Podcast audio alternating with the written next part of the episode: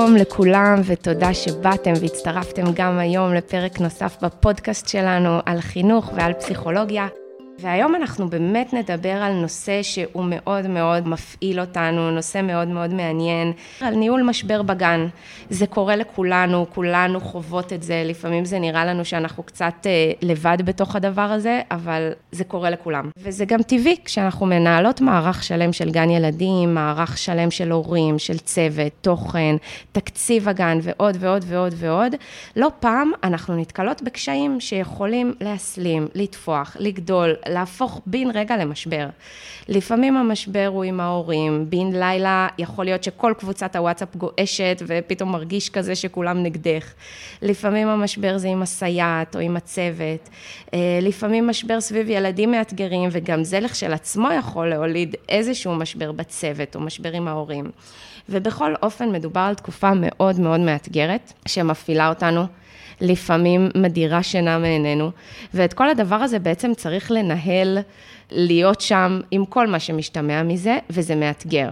במיוחד שהמשאבים שלך מאוד מוגבלים בתקופה הזאת, מבחינת כמות האנרגיה שיש לך בעקבות המשבר, כמות המשאבים שלך מוגבלת מבחינת האהדה והתמיכה שאת יכולה לקבל מההורים, או במקרים אחרים מהמנהלת או מהמפקחת, ואת עדיין שם, וצריכה להחזיק את הדבר המאוד מורכב הזה, לתפקד, לחייך, להיות העוגן המשמעותי לילדים. אז היום אנחנו ננסה קצת טיפה לצלול לתוך העומק של הסיפור הזה, אה, ולצורך כך הזמנתי היום לכאן את דוקטור איריס צדוק. היי, שלום. היי יסמין, תודה על ההזמנה וכיף, אני מאוד מתרגשת להיות פה איתך.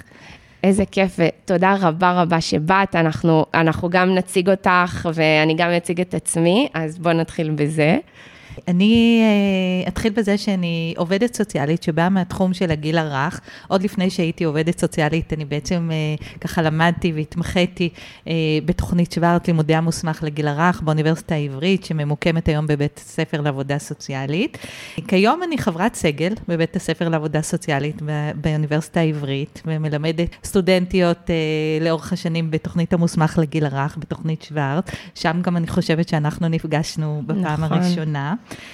חוץ מזה, אני חוקרת. אני עוסקת בהדרכה של סטודנטים וסטודנטיות ובהדרכה של אה, צוותים בתחום הגיל הרך ועבודה סוציאלית, ואני גם אה, מטפלת בילדים ומדריכה של הורים, בעיקר, בעיקר במצבי משבר והתמודדות, מצבים ככה שהחיים מזמנים לכולנו, וזה העיסוק המרכזי שלי היום, ככה, גם באוניברסיטה וגם בקליניקה, בהדרכה ובטיפול. Mm-hmm.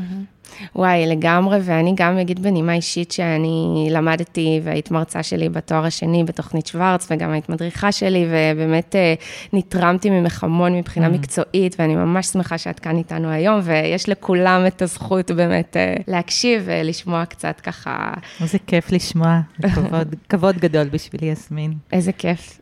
אז uh, אני גם אגיד על עצמי, אני יסמין רייזה, מוסמכת לגיל הרך, MA, תוכנית שוורץ, האוניברסיטה העברית, uh, אני מרצה ומדריכה פדגוגית במכללות לחינוך, בקורס של מחנכות מטפלות. אני מדריכה גם בתוכניות של פיתוח מקצועי והשתלמות לגננות של משרד החינוך, בתוכנית ללמוד לחיות ביחד, על פיתוח כישורים חברתיים ורגשיים בגיל הרך. אני מדריכה חינוכית בגנים פרטיים, וגם עד לשנה הזאת גננת במשרד החינוך. אה, זהו, אז מה את אומרת? אנחנו נתחיל ככה באמת. נצלול, אה, כן. נצלול. בטח. אוקיי. אז באמת, היום ככה הצגנו את הנושא ואמרתי שנדבר על אה, ניהול משבר בגן, שזה באמת דבר מאוד מאתגר ותקופה מאוד קשה, ואני גם באופן אישי יכולה להגיד שחוויתי כמה תקופות כאלה, כי באמת זו עבודה מאוד רגשית, את מאוד מושקעת בה, את לוקחת את הדברים הביתה, ואם משהו, אה, לפעמים דברים קצת משתבשים, זה דבר שאת באמת מאוד אה, לוקחת אותו אישית. בשביל הפרק של היום, ובכלל בשביל הרבה מצבים שאני מרגישה שהם מאוד גועשים וצפים מה... מהשטח, החלטנו לקחת איזשהו מקרה שקרה באחד הגנים, מקרה שאני נחשפתי אליו. האמת שנחשפתי להמון מקרים כאלה, אבל דווקא המקרה שאני מביאה זה מקרה שחברה של חברה הביאה אותי לדבר עם אותה סטודנטית, כי באמת רציתי להביא משהו שאני לא מכירה באופן אישי, אלא באמת שנשמע אותו. אז אני אספר לך את המקרה הזה. אוקיי, אפילו כתבתי ליכודות לגביו. אז באמת מדובר על גן פרטי, אהוב ומוכר, עם שם ממש טוב. הגננת הראשית, שזה כיתה בכיתת פעוטות, הילדים בני שנתיים, יש שם את הגננת הראשית, שהיא בעצם מובילה את הכיתה, היא לא גננת של משרד החינוך, אבל היא עברה איזושהי הכשרה כזה של אה, מחנכות מטפלות, 0 עד 3. אז באמת היא ככה גננת מאוד אהובה ומוערכת ומשקיעה המון בגן, ממש כזה דורות של ילדים באים אליה, אחים של אחים, ותמיד חוזרים לגן הזה בגללה. אה, ולאחרונה יצא לה להחסיר די הרבה בגלל איזושהי מחלה של קרוב משפחה. ובימים האלה היו גם הסייעות הקבועות של הקבוצה, mm-hmm. וגם הייתה, היו גם סייעות מתחלפות. Mm-hmm. באחד הימים שהיא החליפה, אחד הילדים חזר הביתה אה, ואמר לאימא שלו שהסייעת דווקא המוכרת שהוא מכיר ואוהב, הרביצה לו, ככה הוא אמר. Mm-hmm.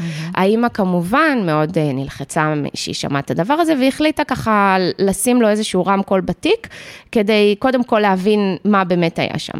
אז היא שמה לו רמקול במשך חמישה ימים בתיק, והיא שמעה את כל מה שהיה. היא שמעה, ובהקלטות אחר כך שיצאו והיא פרסמה אותם לקבוצת ההורים, יצאו כל מיני התבטאויות שהיא אמרה, כמו די כבר, כמו שהמטפלות דיברו לילדים, לדוגמה, דברים כמו די כבר, לך לישון, אין מוצץ, אה, בטונים די רמים. Mm-hmm. אז האימא באמת פרסמה את ההקלטות בקבוצת הוואטסאפ, כמו mm-hmm. שאמרתי, היא פנתה למנהלת הגן. Mm-hmm. וזהו, ואנחנו כאן היום ככה כן להבין שנייה אחת מה קורה לגננת הראשית, אה, למטפלת, mm-hmm. למובילת הכיתה ברגעים האלה. Mm-hmm. אז באמת, אני יכולה להגיד שממה שהיא סיפרה לי, היא ממש נשברה. היא הרגישה שפגעו בה. ברגע אחד, היא כאילו איבדה את כל המוטיבציה לעבודה בגן. בואי, יסמין, נסתכל ביחד, ננסה רגע להתבונן בצורה רחבה. אה, תכף נדבר על הגננת ועל החוויה שלה, אבל לפני כן אני רוצה שנרחיב את ההתבוננות שלנו. את מתארת איזשהו מצב, באמת אה, מצב משברי, אה, שקורה הרבה, כמו שאמרת, בגן הילדים או במעון, ובעצם יש הרגשה שהבסיס, הבסיס הבטוח מתערער. ואני רוצה ככה לצאת מתוך נקודת ההתבוננות הזו ולהמשיך אחר כך ולדבר באופן ספציפי. עכשיו, הבסיס הבטוח מתערער, והוא לא רק הבסיס הבטוח אה, של הגננת ושל הצוות, זה הבסיס הבטוח של ההורים ובוודאי, בוודאי גם של הילדים, mm-hmm. אוקיי? עוד לפני שדיברנו על היחס הלא הולם או על חלילה פגיעה, אם התרחשה. עכשיו, אנחנו מכירים את, ה, את ההמשגה הזאת מצוין בהתייחס לילדים, mm-hmm. אבל זה עובד גם אצל מבוגרים. אנחנו בעצם כולנו מונעים מקשרים בתוך הקשרים שונים, והבסיס הבטוח שיש לנו זה בעצם המנוע, ממש מנוע הדלק שלנו לפעול, לנסות, להעיז, לקבל החלטות. אה, ככה אגב אנחנו מגיעים להישגים ומתקדמים, וככה אנחנו מתפקדים. עכשיו, אני אגיד עוד משפט אחד בנוגע לזה שהבסיס שלנו באחר, הוא התשתית לביטחון העצמי שלנו ול, ולתפקוד שלנו בכל תחומי החיים, וזה אולי מוכר מתיאוריית התקשרות שאנחנו כולנו מכירות, תיאוריית התקשרות של בולבי, מעגל הביטחון וכולי. באירוע, באירוע הזה שאת מתארת, הבסיס הבטוח מתערער. Mm-hmm. ההרגשה של הביטחון, שהיא צורך כל כך קיומי וכל כך בסיסי, ולא רק של הילדים, אלא גם של הגננת, אה, כל אלה מטולטלים. ואני חושבת שהאתגר הכי גדול זה לחשוב ביחד על דרכים להחזיר את הביטחון ואת הבסיס הבטוח לכולם, גם להורים, mm-hmm. גם לצוות. לילדים, כמובן, לקהילה שאת מתארת, שכולה רועשת וגועשת, ובוודאי ש... לגננת. Mm-hmm. אני אגיד עוד כמה דברים בקשר לתחושת הפגיעות הזאת, אה, כן. שהגננת חווה, אה, פגיעות אישית ככה מאוד מאוד גדולה. אני חושבת שיש פה אה, שני טעמים בעצם, או שתי סיבות שהיא מרגישה מאוד, מאוד רע, אותה mm-hmm. גננת שאת מתארת, עד כדי כך רע, ש, שמתחשק לה לעזוב הכל, לסגור את הגן, ו, ונכון לעשות משהו אחר נכון. עם עצמה. קודם כל, היא מרגישה הרבה אחריות והרבה אשמה mm-hmm. כתוצאה מזה, כמנהלת גן. אני חושבת שזה בא אה, באמת גם מהמקום הזה, אבל גם מהמקום אה, שבו תיעדו, הכניסו רמקול, נכון? הכניסו אה, מכשיר הקלטה ותיעדו את מה שקורה בגן אה, בלי בלי שבעצם ידעה מזה, ובלי שהצוות ידע. זאת הרגשה כזאת שמישהו ראה לה, מישהו הציץ לה. זו הרגשה נכון. מאוד פגיעה, מאוד לא פשוטה, נכון. מעוררת הרבה פגיעות. נחשוב כולנו על אה, מצב כזה ש, ש, שמישהו יתעד אותנו בלי שאנחנו יודעים, גם כשאנחנו יודעים ומתעדים אותנו, נכון? מצלמים אותנו, מקליטים אותנו, זה מרגיש ככה, יכול לעורר אי נוחות, אז בוודאי ובוודאי כשאנחנו לא יודעים מזה. אז ברמה הראשונית, אה, עוד בלי קשר לזה, אם זה היה נכון, אם זה לא היה נכון, מה מצאו וכולי, מה יעשו עם זה. יש משהו מאוד מאוד ראשוני אה, באמון ובבסיס הבטוח, שדיברתי עליו קודם, שהוא נשבר ושהוא מתנפץ. נכון. אני חושבת גם באמת, זה גם מאוד פגיע, וגם כאילו, יכול להיות שהיא מרגישה שברגע אחד גם כל, ה, כל מה שהיא צברה, כל אולי הניסיון המקצועי שלה, כל נכון. הרפרטואר שלה וההחזקה שלה בעצם כאשת נכון. מקצוע, כגננת או מובילת כיתה, פתאום גם בזה פגעו. ברגע אחד. נכון, נכון, וזו נקודה מאוד מאוד חשובה, יסמין, שאת מתייחסת אליה, ואני רוצה להגיד פה עוד כמה מילים. אנחנו יודעות ש... שלנהל גן ולהיות חבר, חברת צוות, כן, בגן או במעון או במסגרת לגיל הרך, זה דבר שכרוך בהשקעה של המון המון אנרגיות. לפעמים זה ממש מגיע לרמה של אה, מפעל חיים. האגו של מי שעובד בגן הילדים, האגו מושקע שם. כשצוות מחויב לגן, הגן הוא אפילו מוגדר כבית שני, לפעמים בית ראשון לצוות, לילדים, נכון? אנחנו משתמשים בהמשגות האלה של בית, משפחה. נכון. וכשאנחנו כל כך מושקעים בדבר או במקום, אז השבר והפגיעה הוא, הם עוד יותר גדולים. וואי, ממש. במיוחד שכולם רוצים לעשות טוב, כולם באים עם כוונות טובות בסך הכל. זאת נקודת המוצא, נקודת ההתייחסות הבסיסית שלי, וזה לא יוצא. וזה מתפקשש, ועל אף ההשתדלות ועל אף שזה לא רק העבודה, שם זה האגו שלה mm-hmm. שם. נכון. וזה מייצר אה, שבר מאוד מאוד עמוק וואו, בסיטואציה. ממש.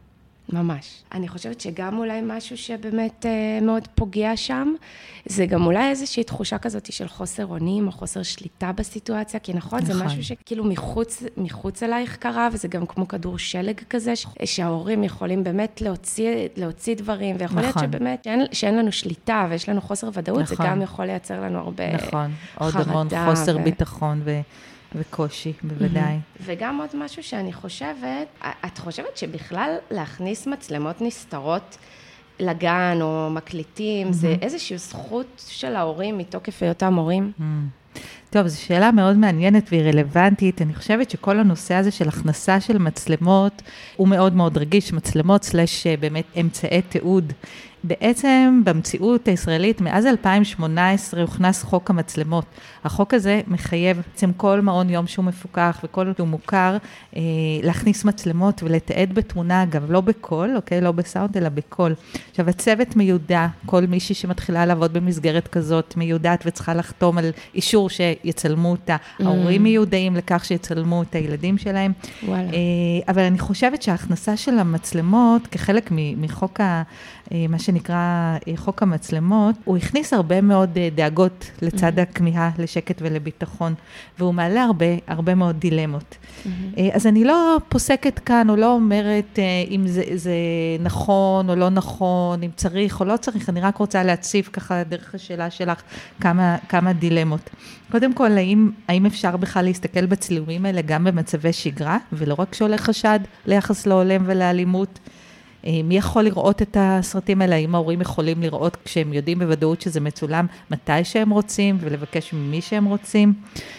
עולה השאלה איך מרגיש צוות שמתועד, גם אם הוא הסכים, איך, הוא, איך זה משפיע על התפקוד שלו, צוות שמתועד לאורך כל היום. נכון. שוב, עולה השאלה שהזכרתי קודם, אנחנו היינו מסכימים שיצלמו אותנו כל דקה בעבודה שלנו? נכון. או עם הילדים שלנו? נכון. זאת אומרת, זה לא מצב uh, פשוט, mm-hmm. אוקיי? זה מצב נכון. שמעלה הרבה מאוד דילמות והרבה התלבטות, ויש לו הרבה משמעויות.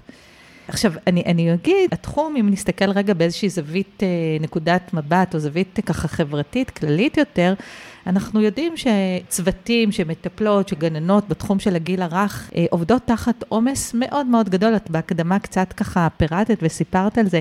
האקלים הכללי, האקלים החברתי, מראש... הוא, הוא מעמיד את כולם בהרגשה של קצת היעדר אמון בין, mm. בין מטפלות וגננות לבין, לבין הורים, לבין החברה. הקונטקסט הרחב יותר הוא, הוא כזה, יש אקלים מאוד מאוד לא פשוט, מאוד נכון. מורכב בתקופה האחרונה נכון. אה, בתחום של הגיל הרך.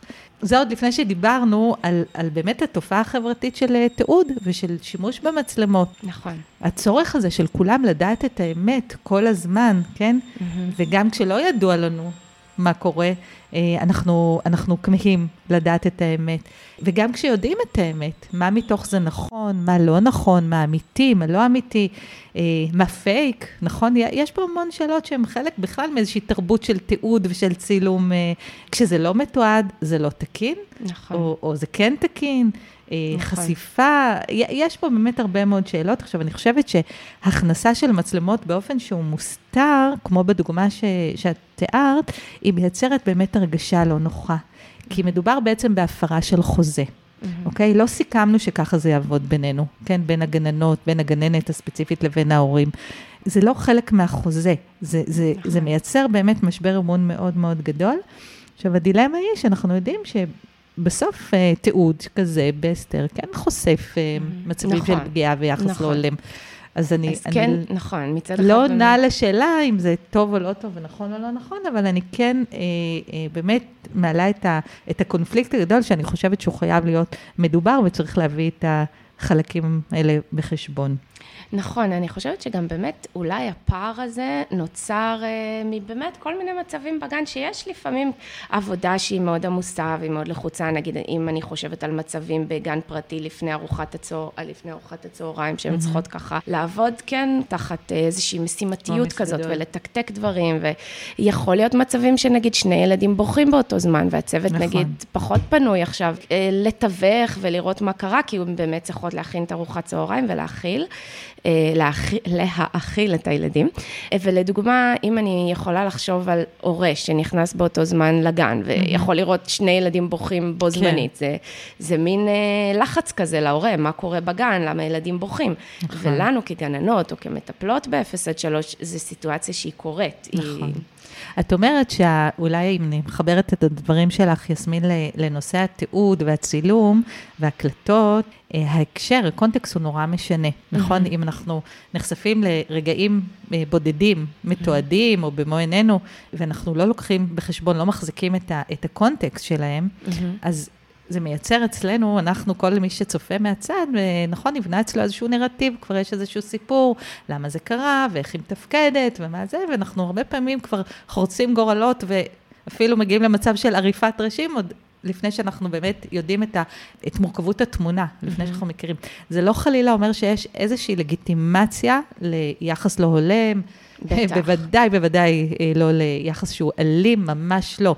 אבל אנחנו יודעים שלפעמים אה, סיטואציות שונות מייצרות באמת התנהגות או התייחסות שהיא יותר חותכת, היא לא תמיד נותנת את היחס ברגע הנתון, נכון? יש mm-hmm. כל מיני סוגים של תגובות, וקשה מאוד, או, או אפילו אסור לנו לשפוט אם אנחנו לא, אה, בעצם גם כהורים, גם כצוות, לא מודעים ולא מבינים את הקונטקסט שבו הדברים קורים ונעשים. נכון, נכון. אה, בגבולות, ה, כמובן, ה, היחס התקין וההולם.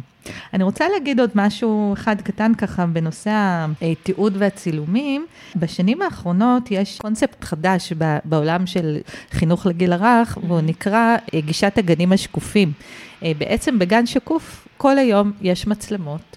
זה דבר שהוא נתון בידי ההורים והצוות וה, והפיקוח, ובעצם יש תיעוד וקשר כזה של ההורים עם, עם אה, חומרים מצולמים לאורך כל היום בזמן אמת.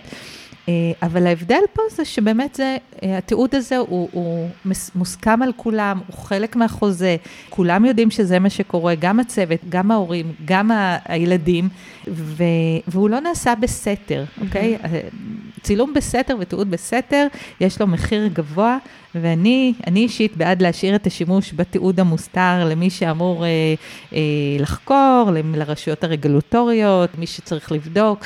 אני חושבת שכשהורים עושים את זה, יכול להיות מחיר מאוד מאוד גבוה, בדיוק. אם הם עושים את זה בעצמם. נכון. אם אני ככה גם חושבת, אה, באמת על סיטואציה כזאת שבה הכניס איזושהי, איזשהו מכשיר הקלטה לגן בלי ידיעתה של הגננת או של המטפלת, ואני חושבת ככה באמת על הקשיים שהיא חווה סביב הדבר הזה, אני גם יכולה להתייחס, איזה אווירה זה יכול לייצר גם בגן, mm-hmm. גם מול הילדים, נכון, מה את נכון, חושבת? נכון, נכון, נקודה מאוד מאוד חשובה. בעצם הגן או המעון, אה, מסגרת, כל מה שקורה בהם, קורה בתוך הקשר, נכון? הגן לא עומד בפני עצמו, הוא לא מנותק מהסביבה שבה הוא נמצא, הוא לא מנותק מהקהילה. כך שלאירוע כזה יש תמיד גלים, כן? גם בתוך הגן פנימה, אבל גם, גם מחוץ לגן, יש עדים. והיום, כמו שהזכרת, בוודאי עם קבוצות הוואטסאפ, הרשתות החברתיות, התקשורת, העדים האלה, מאוד מאוד רמים, והאקלים בגן מושפע מכל זה. עכשיו, לעתים ההדים שיש אה, מסביב לאירוע, מסביב למשבר, הם, הם אפילו מעצימים אותו. כן, הם, הם מוסיפים לו עוד גודל, עוד משקל, לפעמים יותר ממשהו, ממשהו בעצם, כן, ממשהו בפועל. Mm-hmm. והמתח שכולם חווים משפיע מאוד על תפקוד ועל ההרגשה. אני רוצה להתייחס פה לעוד אלמנט או עוד גורם כך שחשוב אה, לחשוב עליו ביחס למשבר. הבנות האחרות של הצוות, כן, אלה שהן נשארות בצוות, הן נשארות בגן, במסגרת, הן עסוקות בהרבה מאוד שאלות לגבי עצמן אה, אחרי חשיפה של משבר כזה. אה, איך הם תפקדו, כל אחת שואלת את עצמה איך היא תפקדה.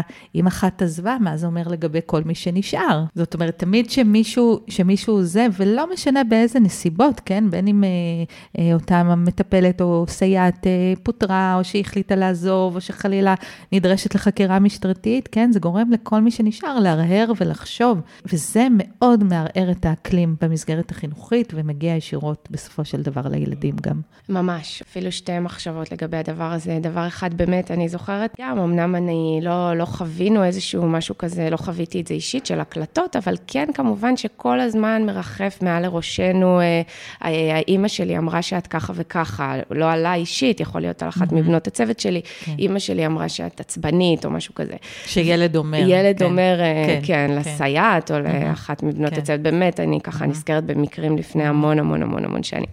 אז, אז באמת במקרה הזה, אני באמת באותה שנייה שזה קורה, אני רואה שכל ההתנהגות של הסייעת היא משתנה. נכון. היא פתאום לוקחת צעדים אחורה, בדיוק מהילד שאני צריכה שהיא כן תיקח דווקא, כן, את הצעדים קדימה, וזה באמת ככה מאוד, מאוד משפיע על התפקוד בגן. נכון, ויש לזה הרבה אדוות, כן? זה לא רק, זה לא רק אותה אה, מטפלת או סייעת שבאמת הקליטו אותה ושהיא אמרה את הדברים הלא הולמים mm-hmm. האלה, אלא זה משפיע מאוד על האחרות שהן לכאורה, כן, אה, לכאורה לא מעורבות, לכאורה לא בפועל, נכון, היו חלק מהאירוע, אבל זה מאוד מאוד משפיע, וכפועל יוצא מזה, כמובן משפיע על הילדים. אז אני גם, אה, בכל המקרים, באמת שככה נתקלתי באחרונה בסיפור הזה של הכנסת מצלמות לגן, אה, באמת מה שאני, שכולם אומרות, שאחרי שכבר היה את המקרה הזה שהכניסו כן. מצלמות, כל הצוות, הן נהיות הרבה כן. יותר מודעות למה הן אומרות. הן הרבה פחות מהירות לילדים, הרבה פחות, יש גבולות בגן, הם, אם הן אומרות איזה משהו, נגיד ילד רוצה מים, והן פשוט מגישות לו את המים, אז הן גם אומרות, הנה אני מביאה לך מים, כן. כדי שהן מאוד מודעות. נכנס משהו מאוד לא אותנטי, נכון? מאוד אותנטי, כי את מחזיקה בראש שאת מתועדת, שאת מוקלטת, שאולי את מתועדת, שאולי, זאת אומרת, אה, נכנסת, זה, זה בדיוק החלק של, ה, אה, של שבירת האמון, כן? זה לא חלק מהחוזה הראשוני שלנו. Mm-hmm. נכנס פה איזשהו אלמנט שפוגם בסופו של דבר באותנטיות, ומייצר mm-hmm. אולי איזושהי התנהגות ש, שהיא פייק, כן? Mm-hmm. שהיא, שהיא לא, לא באמת אמיתית. כלומר, יכולים להיות לזה מחירים מאוד מאוד אה, נכון. כבדים רגשית, שבהחלט משפיעים על התפקוד וגם על הילדים. נכון. לגמרי. באמת, אם אני חושבת איך זה משפיע על האווירה בגן, זה גם mm-hmm. modeling, נכון? לפעמים אם האשת צוות היא מאוד מאוד טרודה, והיא מאוד לחוצה בעצמה, ואם כבר, באמת, במקרים די תדירים, היא גם אפילו חרדה ולוקחת mm-hmm. את זה הביתה, וזה משפיע עליה, אז גם, גם הילדים קולטים את האווירה הזאת. נכון, נכון. תכף נדבר באמת קצת יותר בהרחבה על הילדים, mm-hmm. אבל אני רוצה להגיד ש... שזו באמת שאלה.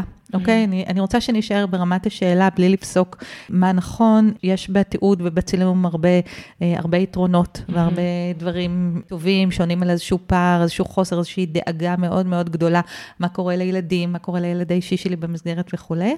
רק שצריך להחזיק, כן, כמערכת, כחברה, שיש לזה גם מחירים מאוד מאוד גבוהים. Mm-hmm. והשאלה איך אנחנו מייצרים את המצב המאוזן, שנהנים כן מהיתרונות של mm-hmm. הדבר, של הכלי הזה, מצמצמים, ממזערים את חוויית חוסר האמון והחרדה שיש אה, להורי, סליחה, לצוות כשהוא נמצא במצב כזה. נכון. באמת, אם אני חושבת על הילדים, אז, אז באמת במצב הזה, מה את חושבת שאפשר לעשות, מה צריך לעשות? אוקיי. כן, אז נלך באמת קצת פרקטיקה, ודרך זה נדבר גם בהמשך על הילדים.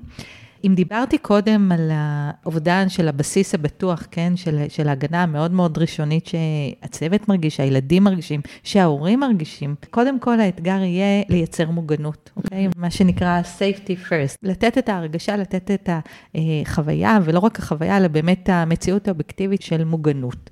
כולם צריכים להרגיש מוגנים. זה ה basic, כן, ההרגשה הכי בסיסית שלנו, גם הילדים, כן, בראש ובראשונה, גם ההורים וגם הצוות. אני אגיד שבמקביל לזה שדאגנו למוגנות של כולם, וחשבנו איך אפשר לייצר אותה במצב החדש, עולה שאלה של דיווח, אוקיי? חשוב שהגננת, חשוב שמי שמובילה, שמנהלת הגן, המפקחת היא מעורבת, אחראית הגיל הרך, תידרש לשאלה האם צריך לדווח למשטרה או לעובדת סוציאלית לחוק נוער ברשות. נכון, אנחנו קצת באזורים האלה, זה מעלה התלבטות, אפשר להתלבט בצורה אנונימית. חשוב, חשוב לעשות את זה, חשוב להיוועץ עם מי שאמון על זה אה, ברשות, אם יש צורך לדווח. או לא. לפעמים זאת החובה, כן? נכון. זאת אומרת, אם יש חשד לפגיעה, כמובן, אז, אז קיימת חובה כזאת, ואין נכון. לנו פה בכלל דרגות חופש או התלבטות. נכון. אז צריך לזכור שאנחנו גם נמצאים באזור הזה. Mm-hmm. עולה השאלה אם צריך לפטר, אוקיי? Mm-hmm. מה הנוהל בארגון? נוכח מה שקרה, אני חושבת שבאמת האתגר הכי גדול זה לייצר איזושהי אווירה של שיפור, של שיקום האמון, יצירה של שיח. דיברנו על זה קודם, אבל לפעמים נוצר איזשהו אקלים ממש של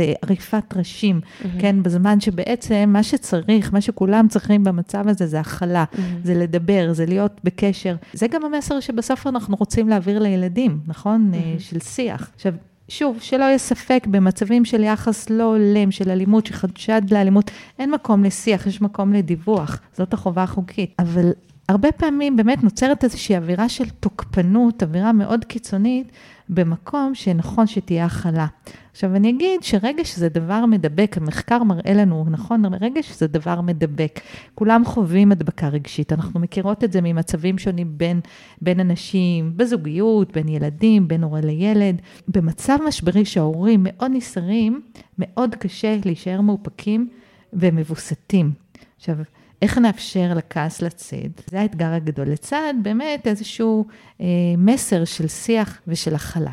זה באמת מאוד מאתגר, באמת אם אני חושבת הגננת באותו מצב, או על אשת הצוות, mm-hmm. זה באמת להחזיק סיטואציה ש, שקשה לך רגשית להכיל אותה, נכון. ומצד שני את צריכה להגיע יום-יום לגן, לחייך, נכון. להגיד בוקר טוב, להראות, את גם חייבת לשמש את הסלע הזה, אז זה באמת מאתגר. באמת, הנה, אז יש כאלה שאומרות, יאללה, אני עוזבת, יש כאלה כן. שלוקחות איזה כמה ימים להתאושש. תכף נדבר על כמה, כמה דרכים או כמה פיגומים שמאפשרים בעצם okay. אוקיי. לגננת להתמודד, אבל לפני זה אולי נדבר אה, קצת על הילדים, okay. ואיך אוקיי. הם מושפעים מזה. אני רוצה להכניס את הילדים ככה לפריים, ככה של השיח. אז קודם כל אני אומר שילדים מאוד מאוד מושפעים, וזה כמעט זה, זה לא תלוי, זה כמעט בלתי תלוי בגיל שלהם. זאת אומרת, אנחנו יודעים, יש עדויות מחקריות, שילדים בגיל, אפילו בגיל של פגות, מאוד מאוד מושפעים ומגיבים למה שקורה בסביבה שלהם. כן, הנטייה הראשונית של כולנו להסתמך על הדמות המשמעותית, על האחר, מ-day one, מגיל ממש אפס, היא בעצם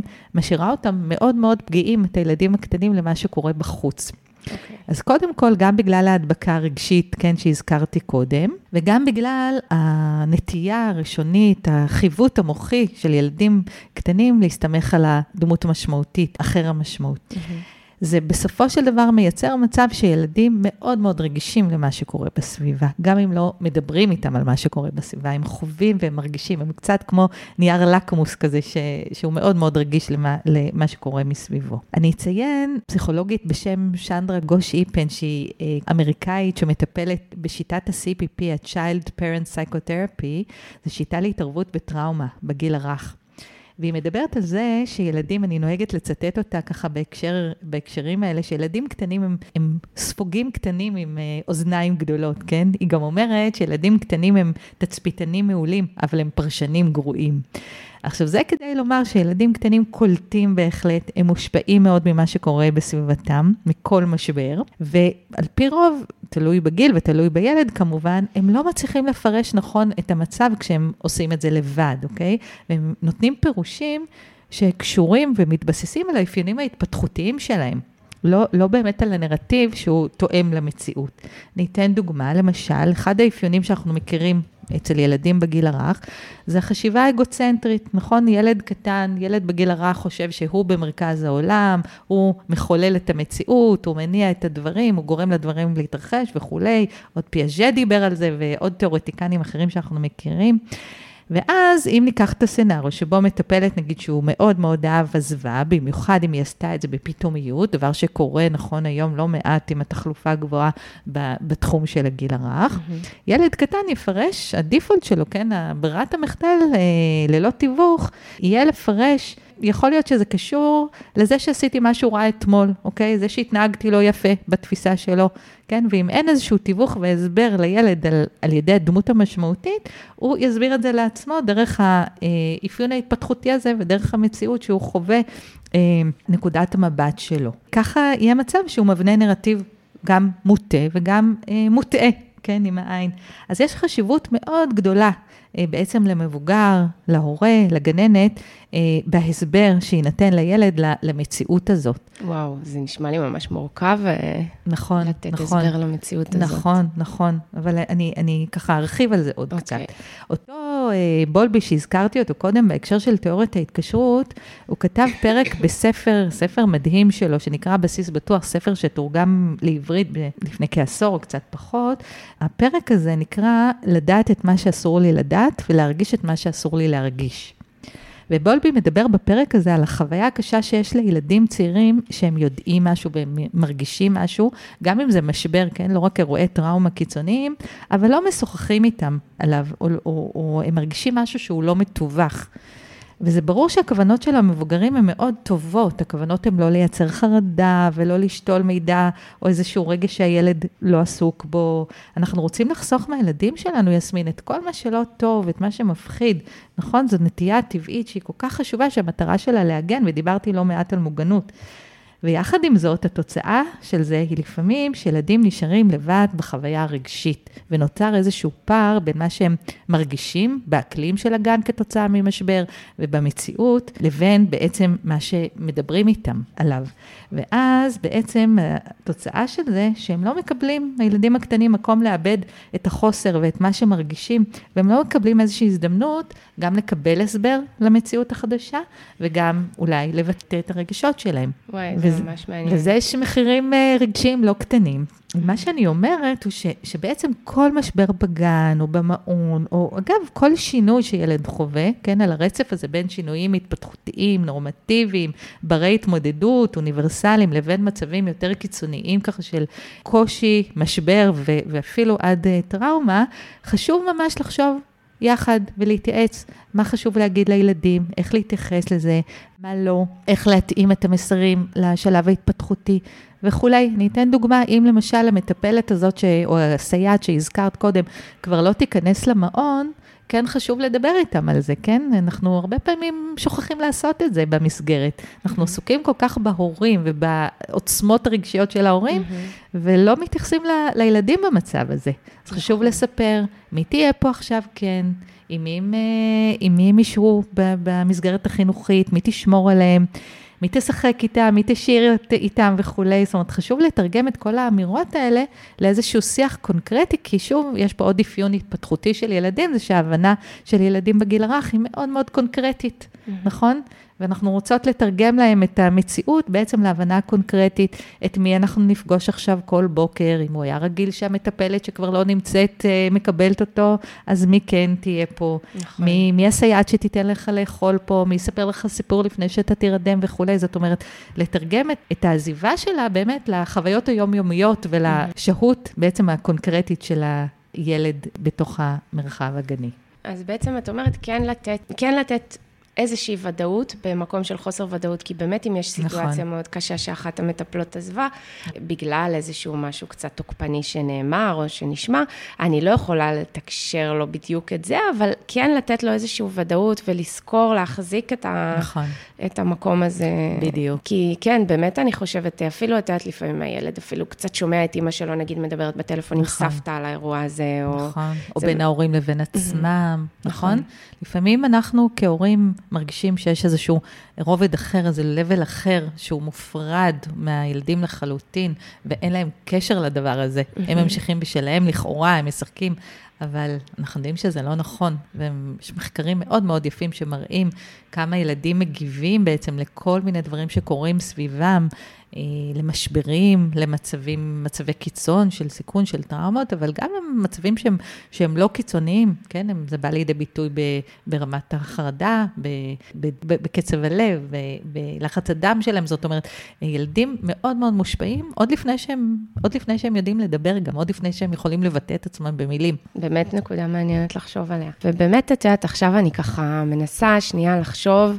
כהורה, נגיד, אני אה, חושדת שקורה משהו בגן, כמובן, אני כמובן מוצפת חרדה ולחץ, ואני שולחת את הדבר היקר לי ביותר בעולם, יצור חסר ישע למסגרת. מה, מה מניע הורה לעשות את הצעד הזה ובאמת לשים mm. ככה איזשהו מכשיר הקלטה? כן, אז קודם כל, אה, יסמין, אני אוהבת את זה שאת ככה מחזיקה את הפרספקטיבות השונות, כי אני חושבת שזה הדבר המרכזי בניהול משבר, אוקיי? Mm-hmm. להחזיק את הפרספקטיבות השונות. דיברנו על הגננת, דיברנו על הצוות, דיברנו על ילדים, ועכשיו את שואלת על ההורים. אני חושבת שבאופן כללי, כולם מונעים מלעשות טוב, כן? זו, זאת נקודת המוצא שלי, אלא אם כן מוכיחים לי אחרת, כן? כן. האתגר שלנו, וזה אתגר, הוא לייחס כוונות טובות לכולם, בכל מה שכולם עושים. אז ההורים רוצים לעשות את הכי טוב לילדים שלהם, כן? המנהלת רוצה לעשות את הכי טוב גם לילדים וגם לצוות וגם להורים. הכוונות הן טובות וחשוב שנזכור את זה ושנחזיק את העמדה הזאת. אני חושבת שעם עמדה אחרת לא נוכל, לא נוכל לפתח אמפתיה ולא נוכל בעצם לגדל, כן? ולצמוח מהמשבר הזה ולהתמודד איתו ככה בצורה אדפטיבית, בצורה שתיטיב עם כולם. אני חושבת שבאמת באמת אה, מה שקורה זה שבשנים האחרונות אנחנו עדים חדשות לבקרים לכל מיני מצבים שבהם באמת קורים דברים מאוד קשים במסגרות אה, לגיל הרך מכל מיני סוגים, ומראש המצב הזה מערער מאוד את הביטחון של כולם, בוודאי, בוודאי של ההורים, mm-hmm. גם של הצוות וגם של החברה כולה, ואני חושבת שבאמת מתוך זה יש דאגה גדולה ליחס שילדים מקבלים. אה, וזה עוד בלי שדיברתי על המקום, כן, של ההורים בכלל, אה, רגשות אשם, שהורים מרגישים ככה שהם צריכים להיות מעורבים אחרת, כן, יש פה עוד כל מיני היבטים חברתיים שלא ניכנס להם כרגע, אבל אני חושבת שהייתי רוצה ש, שצוותים ושגננות אה, ייחסו כוונות טובות להורים גם, ב, גם במצב כזה. נכון, זה באמת אולי ברגע האמת כזה מאוד קשה לראות את זה, נכון. אבל כן, אבל כאילו את אומרת חשוב. אפילו אולי באופן מכוון ככה, לשבת נכון. ולנסות, כן לנסות נכון, נכון. אולי האוטומט שלנו יהיה נורא לכעוס ולהיפגע ולהיעלב, אבל אני חושבת שלהחזיק את הפרספקטיבה של ההורה ומה גרם לו לעשות את זה, יוכל לייצר, להצמיח אצל הגננת עצמה שמתמודדת ומנהלת את המשבר, איזושהי התבוננות יותר אמפתית שתאפשר באמת את השיח והגעה לפתרון ולהתמודדות עם, עם משבר שנוצר. נכון. אה, להגיע לאיזשהו גשר וקשר ולא לניתוק ולפערים שהם אינם ברי אה, גישור ותיווך בין ההורים והצוות. נכון, נכון, אני חושבת שזה באמת חשוב ככה בכל דבר. נכון. השנייה לגייס את המקום נכון, האמפתי הזה נכון, ולנסות המבוסת, לראות את השני. כן, אנחנו מכירים את המושג מנטליזציה, לחשוב את האחר, לחשוב את הזולת, כן, מה, מה בעצם, מה קורה עם האדם האחר, אה, למה הוא עשה את מה שהוא עשה. כן, מה, מה הביא להתנהגות הזאת. אה, זה יאפשר לנו התמודדות אחרת, מאשר להתייחס רק להתנגדות. בסוף. בדיוק. זה אנחנו נכון. לגמרי אומרות את זה ככלי שיעזור בסוף לנו. נכון, נכון. אוקיי, ואני באמת, אם אני חושבת באמת על גננת שכן עברה איזשהו משבר, mm-hmm. כן עברה את הקושי הזה, איך, mm-hmm. איך אפשר לצאת מזה? איך אפשר להתמודד, mm-hmm. להתגבר? כן. אני, אני רוצה אולי בחלק הזה באמת למנות כמה כללי אצבע, מספר כללי אצבע, ככה עקרונות שיכולים אולי לסייע, אה, חלקם, אולי כולם באמת לצוות, גננת, מטפלת, מנהלת גן שמתמודדות עם אה, משבר מהסוג הזה. אז קודם כל, כמו שהזכרתי קודם, הסיפור של מוגנות, אני חושבת שמעל הכל וקודם כל צריך לדאוג למוגנות של כולם. קודם כל למוגנות של הילדים, זה הכי חשוב, זה הצעד הראשון. זה גם קדם לעבר בנייה של בסיס בטוח בכלל השיקום שלו. אני חושבת שלמנהלת יש תפקיד, מנהלת הגן יש תפקיד באמת כ, כמנהיגה. וכמו שהילדים אה, זקוקים לבסיס הבטוח, כך גם מנהלת הגן. גם היא צריכה הרבה פעמים את הדמות שתהיה שם בשבילה. כן, אם זו המדריכה מחוץ ליום-יום השוטף, המפקחת, אם יש אחראית גיל רך עירונית שככה נכנסת לתמונה, כדי שהגננת עצמה, כן, תוכל לתת ביטחון בתהליך מקביל. היא חייבת בעצמה להרגיש שיש לה ביטחון ומישהו לסמוך עליו. אז כשיש משבר כזה, חשוב שהגננת תשאל אם יש איזשהו, תשאל את עצמה אם יש איזשהו גורם חיצוני שיכול להיות לה לעזר, כן?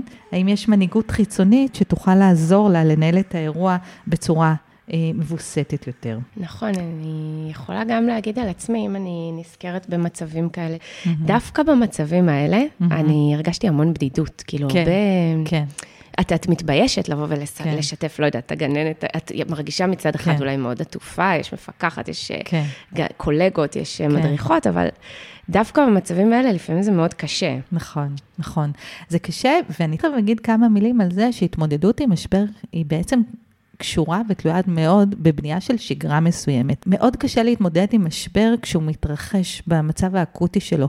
זאת אומרת, אה, כדי להתמודד נכון עם משבר, אנחנו צריכים תשתית מסוימת שהיא קורית, והיא ביום-יום עוד הרבה לפני שהמשבר קורה. Mm-hmm. אוקיי? אנחנו מתכוננים להתמודדות עם משבר דרך בנייה של תשתית, ואני אגיד על זה כמה מילים תכף.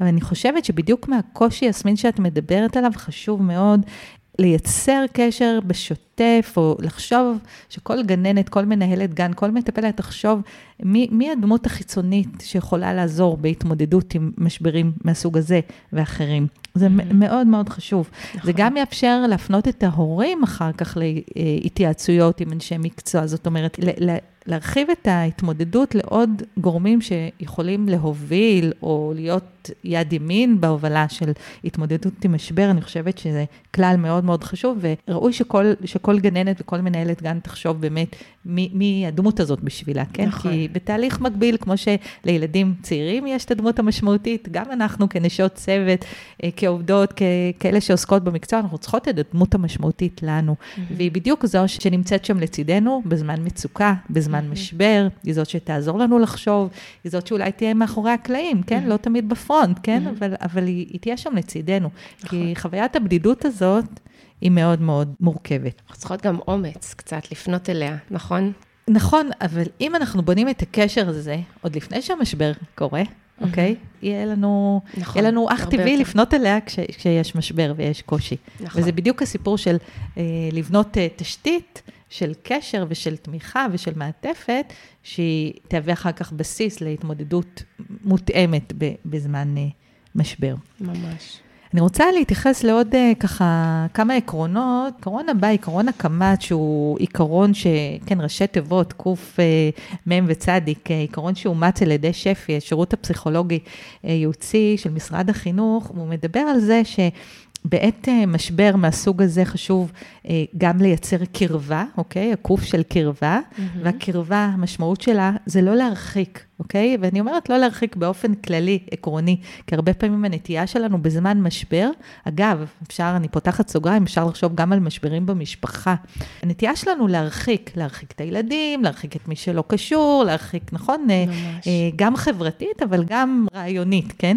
וגם פה, העיקרון של הקמ"ץ, אה, של הקרבה, כן, בתוך ראשי התיבות הללו, אומר לא להרחיק, לא לייצר מרחק, לא להרחיק את ההורים, לא להרחיק אותם פיזית, לא להרחיק את הילדים, לא להרחיק חברתית.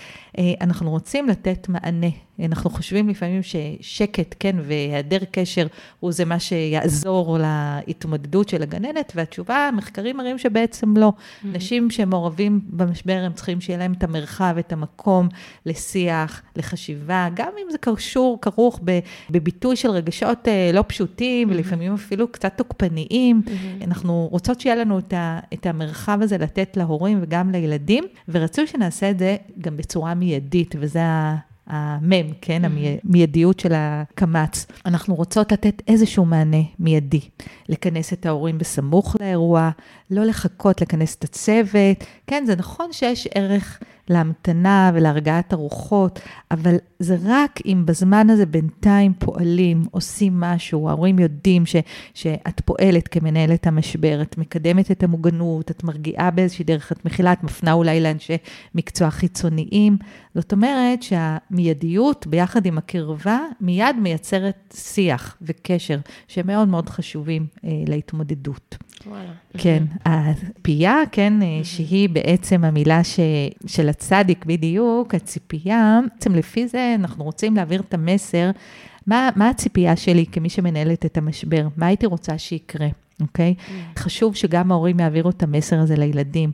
ואם הציפייה שלי היא לחזרה לשגרה, שממחרת יגיעו הילדים לגן כרגיל, ואנחנו נשמור עליה ותהיה שם יותר מוגנות, אז אני אעביר את המסר הזה בצורה ברורה. זאת אומרת, אה, במצבים משברים הרבה פעמים יש תחושה שהקלפים נטרפים ולא ברור מה, מה הולך להיות מחר. אוקיי, נחשף משהו, היו הקלטות, מה זה אומר, אוקיי? וחשוב מאוד לעבור, להעביר מסר לגבי מה הולך לקרות מחר בבוקר ומה הציפייה לגבי ההמשך. את מתכוונת מה הציפייה שלי, כן, נגיד גננת שעברתי משבר, שאני אגדיר לעצמי מה הציפייה שלי או שאני אגדיר לה? שאלה מצוינת. אני חושבת שזה הולך לכל הכיוונים. אוקיי? Okay? זה גם הציפייה שלי מעצמי, אם אני יושבת רגע ומגדירה שוב עם מישהי שעוזרת לי להתמודד עם המשבר מחוץ ככה לגן. זו ציפייה שאני מעבירה כמנהלת גן אה, להורים, זו ציפייה שאני מעבירה לילדים, וגם באמת באינטראקציה בין ההורים והילדים. אני רוצה להנחות אותם בדיוק אה, מה נכון להגיד ואיך נכון לתווך את המציאות הזאת. אה, באופן כללי, המסר הוא שחשוב באמת לתת תוקף לרגשות של כולם, אם אנחנו מקיימים מפגש כזה, אה, להכיל את הרגשות האלה. גם הרגשות הקשים, זאת אומרת, אנחנו יודעים שרגשות שהם לא מדוברים ולא נותנים להם מקום, הם בסופו של דבר הנטייה שלהם היא להפוך למעשים, כן? וזה בדיוק ההתנהגויות התוקפניות שאנחנו חוות. זאת אומרת, אם לא נדבר את מה שמרגישים, לא ההורים וגם לא אנחנו כצוות, אז בעצם נתנהג אותן, נתנהג את הרגשות האלה. וזה יבוא לידי ביטוי בסוף בשיח מאוד מתלהם, לא מבוסת ברשתות החברתיות, במקום באמת לייצר איזשהו מרחב שנותן את האפשרות, שוב, אם המרחב הזה מוגן, לכולם לדבר את את מה שמרגישים. Mm-hmm. עכשיו אני אומר, אני רוצה להציע באמת איזשהו מודל, יכול לשמש אותנו בשיח עם הילדים וגם עם מבוגרים, אה, והוא גם מתבסס על אותה שיטת טיפול שהזכרתי קודם, ה-CPP, כן, שיטה להתערבות עם ילדים במצבים של טראומה, שיטה שאגב אה, המשיגו פרופסור אליסה ליברמן ופרופסור פטריסיה ון הורן, זכרונה לברכה, ובעצם מה שהן טוענות זה כשאנחנו מתווכות לילדים צעירים אירועים מורכבים, אירועים קשים שהם חווים, חשוב וראוי שנתייחס לשלוש צלעות של משולש, אוקיי? שאנחנו נבנה איזשהו נרטיב שמתבסס על שלוש צלעות של משולש. ואני חושבת שהמשולש הזה הוא יכול להיות כלי מצוין אה, לנו כשאנחנו רוצות כ... צוות לתווך מציאות מסוימת לילדים, אה, מציאות אה, קטנה במשבריות שלה ועד, ועד גדולה. Mm-hmm. והמשולש הזה אומר שבעצם אנחנו רוצות להבנות נרטיב שכולל התייחסות גם למה היה, אוקיי? Mm-hmm. מה היה האירוע בעצם, על מה מדובר בכלל, להגיד במילים את האירוע שהיה. גם את מה, מה זה גורם לנו להרגיש, איך אנחנו מרגישים סביב האירוע שהיה, אה, איך אנחנו מתנהגים, או מה קורה במציאות מאז שזה קרה, כן? ומה החלקים באמת הרגשיים שקשורים לאירוע שהיה. וגם הצלע השלישית של אותו משולש מתייחס לאיזשהו מסר של תקווה ושל תיקון, כן? שאנחנו... אה, אנחנו פה ביחד, אנחנו פה ביחד להתמודד עם המשבר. אתה לא לבד, והילדים לא לבד, וגם ההורים לא לבד. זאת אומרת, זה בדיוק החלק של להבנות את ה... ככה, מצד אחד את המוגנות, וגם את הידיעה ואת התקווה שאף אחד לא נמצא פה לבד בהתמודדות שלו. ואנחנו נעשה הכל כדי באמת לשנות את המציאות ככל שצריך, או ככל שניתן, אבל המסר הזה הוא מאוד מאוד חשוב בבנייה של הנרטיב.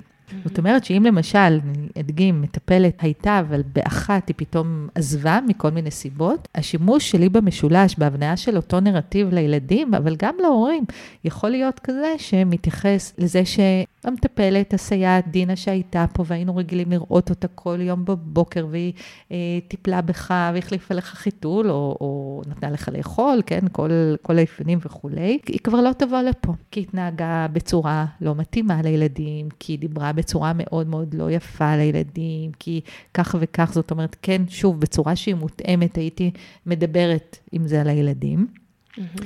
מאז שהיא לא פה, יכול להיות שהיא חסרה, יכול להיות שאתה מתגעגע אליה, יכול להיות ש... שוב, נורא תלוי במקרה, יכול להיות שזה גם הקלה, כי, כי, התנהג, כי היא צעקה מאוד, כי היא דיברה לא יפה, נכון? זה תלוי באמת במקרה. אבל אתה יודע, יש, יש פה את עדנה, והיא ככה מטפלת חדשה, היא סייעת חדשה, וכל בוקר אנחנו נראה אותה, והיא תעזור לך להיפרד מאימא או מאבא. אה, כלומר, להעביר איזשהו מסר של תקווה, של תיקון, ובסופו של דבר, הנרטיב הזה שאנחנו בונים בעזרת המשולש, גם לילדים וגם להורים, הוא לא משאיר את הילד לבד mm-hmm. בתחושות. כי, כי ילד חווה את המציאות, ילדים חוו את המציאות הזאת יום-יום עם אותה מטפלת או אותה סייעת, נכון? אז זה מאפשר לדבר איתם על זה, זה מאפשר לתת איזושהי המשגה לחוויה רגשית שהם חוו אותה. נדבר נכון. איתם או לא, אה, הם חוו אותה. אז נכון, המשולש אני... מאפשר אה, שיח על זה. נכון, אני באמת ממש חשבתי שזה ממש מורכב, איך לתקשר לילדים כזה דבר, אבל באמת, hmm. זה, נשמע משהו שהוא... משולש אה, מאוד עוזר לנו, משולש נכון. של ככה שהוא מותאם לגיל, למצב, להתפתחות של הילד, אותו משולש שמתבסס על שיטת הטיפול, ההתערבות של ה-CPP, הוא, הוא כלי נהדר שנמצא, יכול להיות לכולנו בכיס הקטן, mm-hmm. ואפשר להשתמש בו בכל שיח שהוא מרגיש לנו מאוד מורכב, שיח שאנחנו מרגישים בו שאין לנו מילים, אנחנו לא mm-hmm. יודעים מה להגיד, נכון? נכון. אז, אז הוא, אני יכולה להגיד באופן אישי שלי הוא מאוד מאוד עוזר ועזר בכל מיני מצבים בחיים, לא, ולא רק מצבים של התערבויות טיפוליות שאני עושה. Mm-hmm, כן? זהו. גם במצבי uh, יומיום ובאינטראקציות uh, שונות עם ילדים וגם עם מבוגרים. אז באמת אנחנו רוצות עוד להתייחס אולי לכמה נקודות אחרונות, כי באמת, okay. אוקיי. עם בנות שמקשיבות לנו וגננות uh-huh. שהן uh, כן uh-huh. חוו איזשהו קושי כזה, אנחנו כן רוצות לתת איזה שהם כלים. אוקיי. Okay. ו... אז הכלים באמת, uh-huh. יסמין, שככה דיברתי עליהם, הם מאוד חשובים בעת ההתמודדות עם המשבר. אני רוצה להגיד כמה מילים על אה, בנייה של תשתית אה, שהזכרתי אותה קודם, שאני חושבת שהיא מאוד מאוד חשובה. Mm-hmm. קשה מאוד ואפילו בלתי אפשרי להתמודד עם משבר באמת כשאין אה, תשתית. וזה אומר שאנחנו רוצות לייצר שגרה.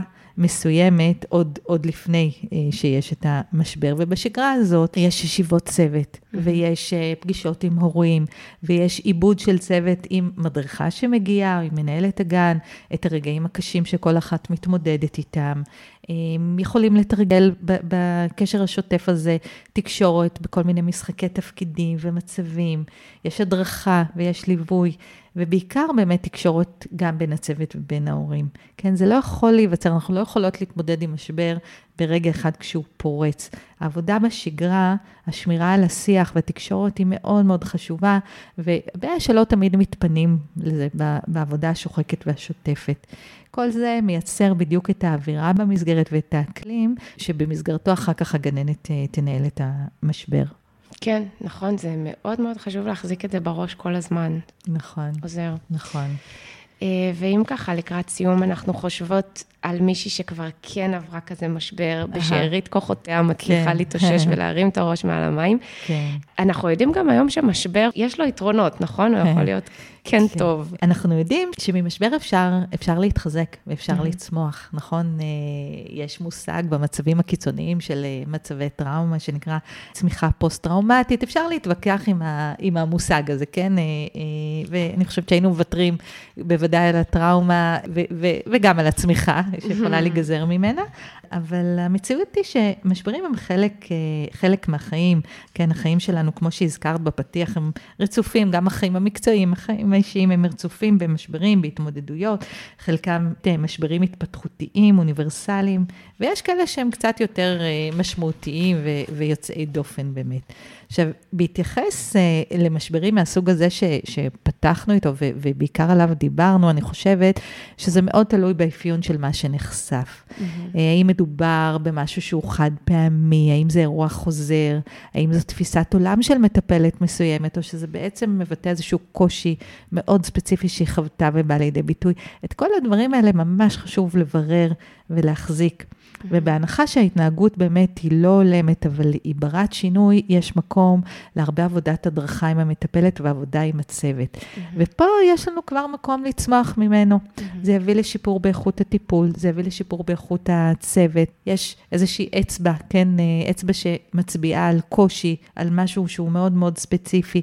אולי התקשורת ביניהם לא זרמה טוב בין, בין חברות הצוות. אה, נשאלת השאלה כמה הם אחת עבור השנייה, כן? כשמישהי מהצוות, למשל חווה משבר, או שמישהי מהצוות מרגישה שהיא ככה על הקצה. אז אפשר לעשות אולי את חלוקת העבודה האחרת בצוות, איך משתפות אחת את השנייה, את המנהלת. זאת אומרת, בעקבות אה, משבר, אם באמת נכנסים לתהליך של עבודה ושל אה, התערבות, יכול להיות שאיכות הטיפול אה, במסגרת החינוכית היא תהיה גבוהה יותר בעקבות המשבר, mm-hmm, וזה נכון. החלקים של הצמיחה ושל ההתמודדות. זאת אומרת, בכל, אה, בכל משבר כזה, שוב, כשאנחנו לא באזורי הדיווח וחלילה היחס ה...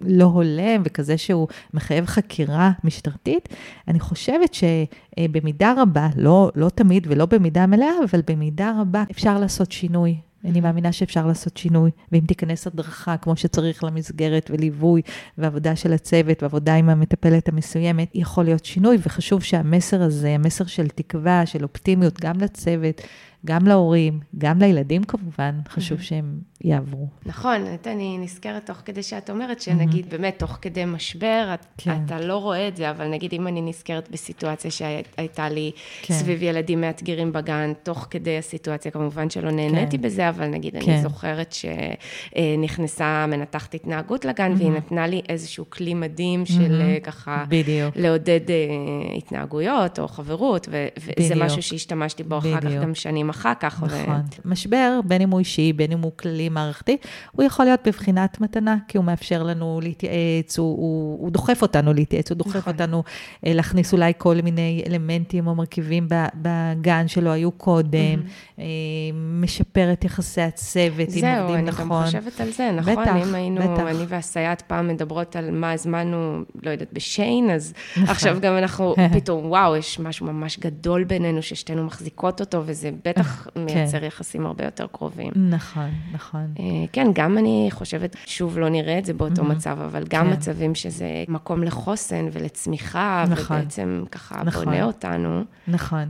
אני אולי אסיים באמת אה, ככה את החלק שלנו בלספר על מחקר מאוד מאוד מעניין שהייתי מעורבת בו. ערכו שתי בוגרות שלנו, מוריה ניסן וציפי צ'צ'יק, והם הלכו ובדקו לאותם מקומות, אותן מסגרות לגיל הרך, שעובדות עובדות טוב, ושהתחלופה של הצוות שם היא לא גבוהה, mm-hmm. היא, היא לא גבוהה, התחלופה היא לא גבוהה, okay. אוקיי. ויש התמדה של הצוותים ככה לאורך שנים, הלכו ודיברו עם הצוותים ו, ובדקו מה מחזיק אותם בעצם, mm-hmm. כן, אם uh, הרבה פעמים הגישת המחקר למסגרות בגיל הרך היא מהמקום ה... למה זה לא עובד ואיפה צריך לתקן, אז הם באו והתבוננו על מסגרות שבהן דווקא הדברים עובדים טוב, uh, עומדים בקריטריונים של איכות טיפול ושל תחלופת צוות נמוכה, ו- ובדקו מה, מה עובד שם טוב, אוקיי? או, או מדוע השחיקה שם היא, היא יותר קטנה. Mm-hmm. ואחד הדברים הכי משמעותיים שהם מצאו, גם בקרב אה, מסגרות חרדיות וגם בקרב מסגרות בחברה הכללית, mm-hmm. היא שלמי אה, שמובילה, למנהלת, כן, יש תפקיד מפתח ביצירת האקלים, באווירה אה, של המסגרת החינוכית כמשפחה, mm-hmm. אה, במערכות היחסים, אוקיי? מה שקורה בין הצוותים, לבין, בין המטפלות והגננות. הגננות לבין עצמם והסייעות. זאת אומרת שהשקעה, הובלה של מנהלת גן, כן, ב, ביחסים, במערכות היחסים, בסופו של דבר משפיעה בצורה מאוד מאוד גבוהה, גם על רמת השחיקה של הצוות, גם על צמצום משברים שהתרחשו בצוות, ובסופו של דבר, הכי חשוב, על היחס שיינתן לילדים ועל הקביעות של הצוות בחיים של הילדים. וזה משהו ללמוד ממנו. ממש, זה ממש משהו קריטי. לחשוב עליו, mm-hmm. על התפקיד הגדול באמת שיש למנהלת הגן, למוביל. מובילה, מנהלת המעון, בעצם ביצירה של אקלים אה, חיובי, כזה שמשאיר את הצוותים ומוריד אה, את התחלופה ומעלה את איכות הטיפול. כן, גם מהניסיון שלי אני ממש רואה עד כמה זה קריטי mm-hmm. לגנים.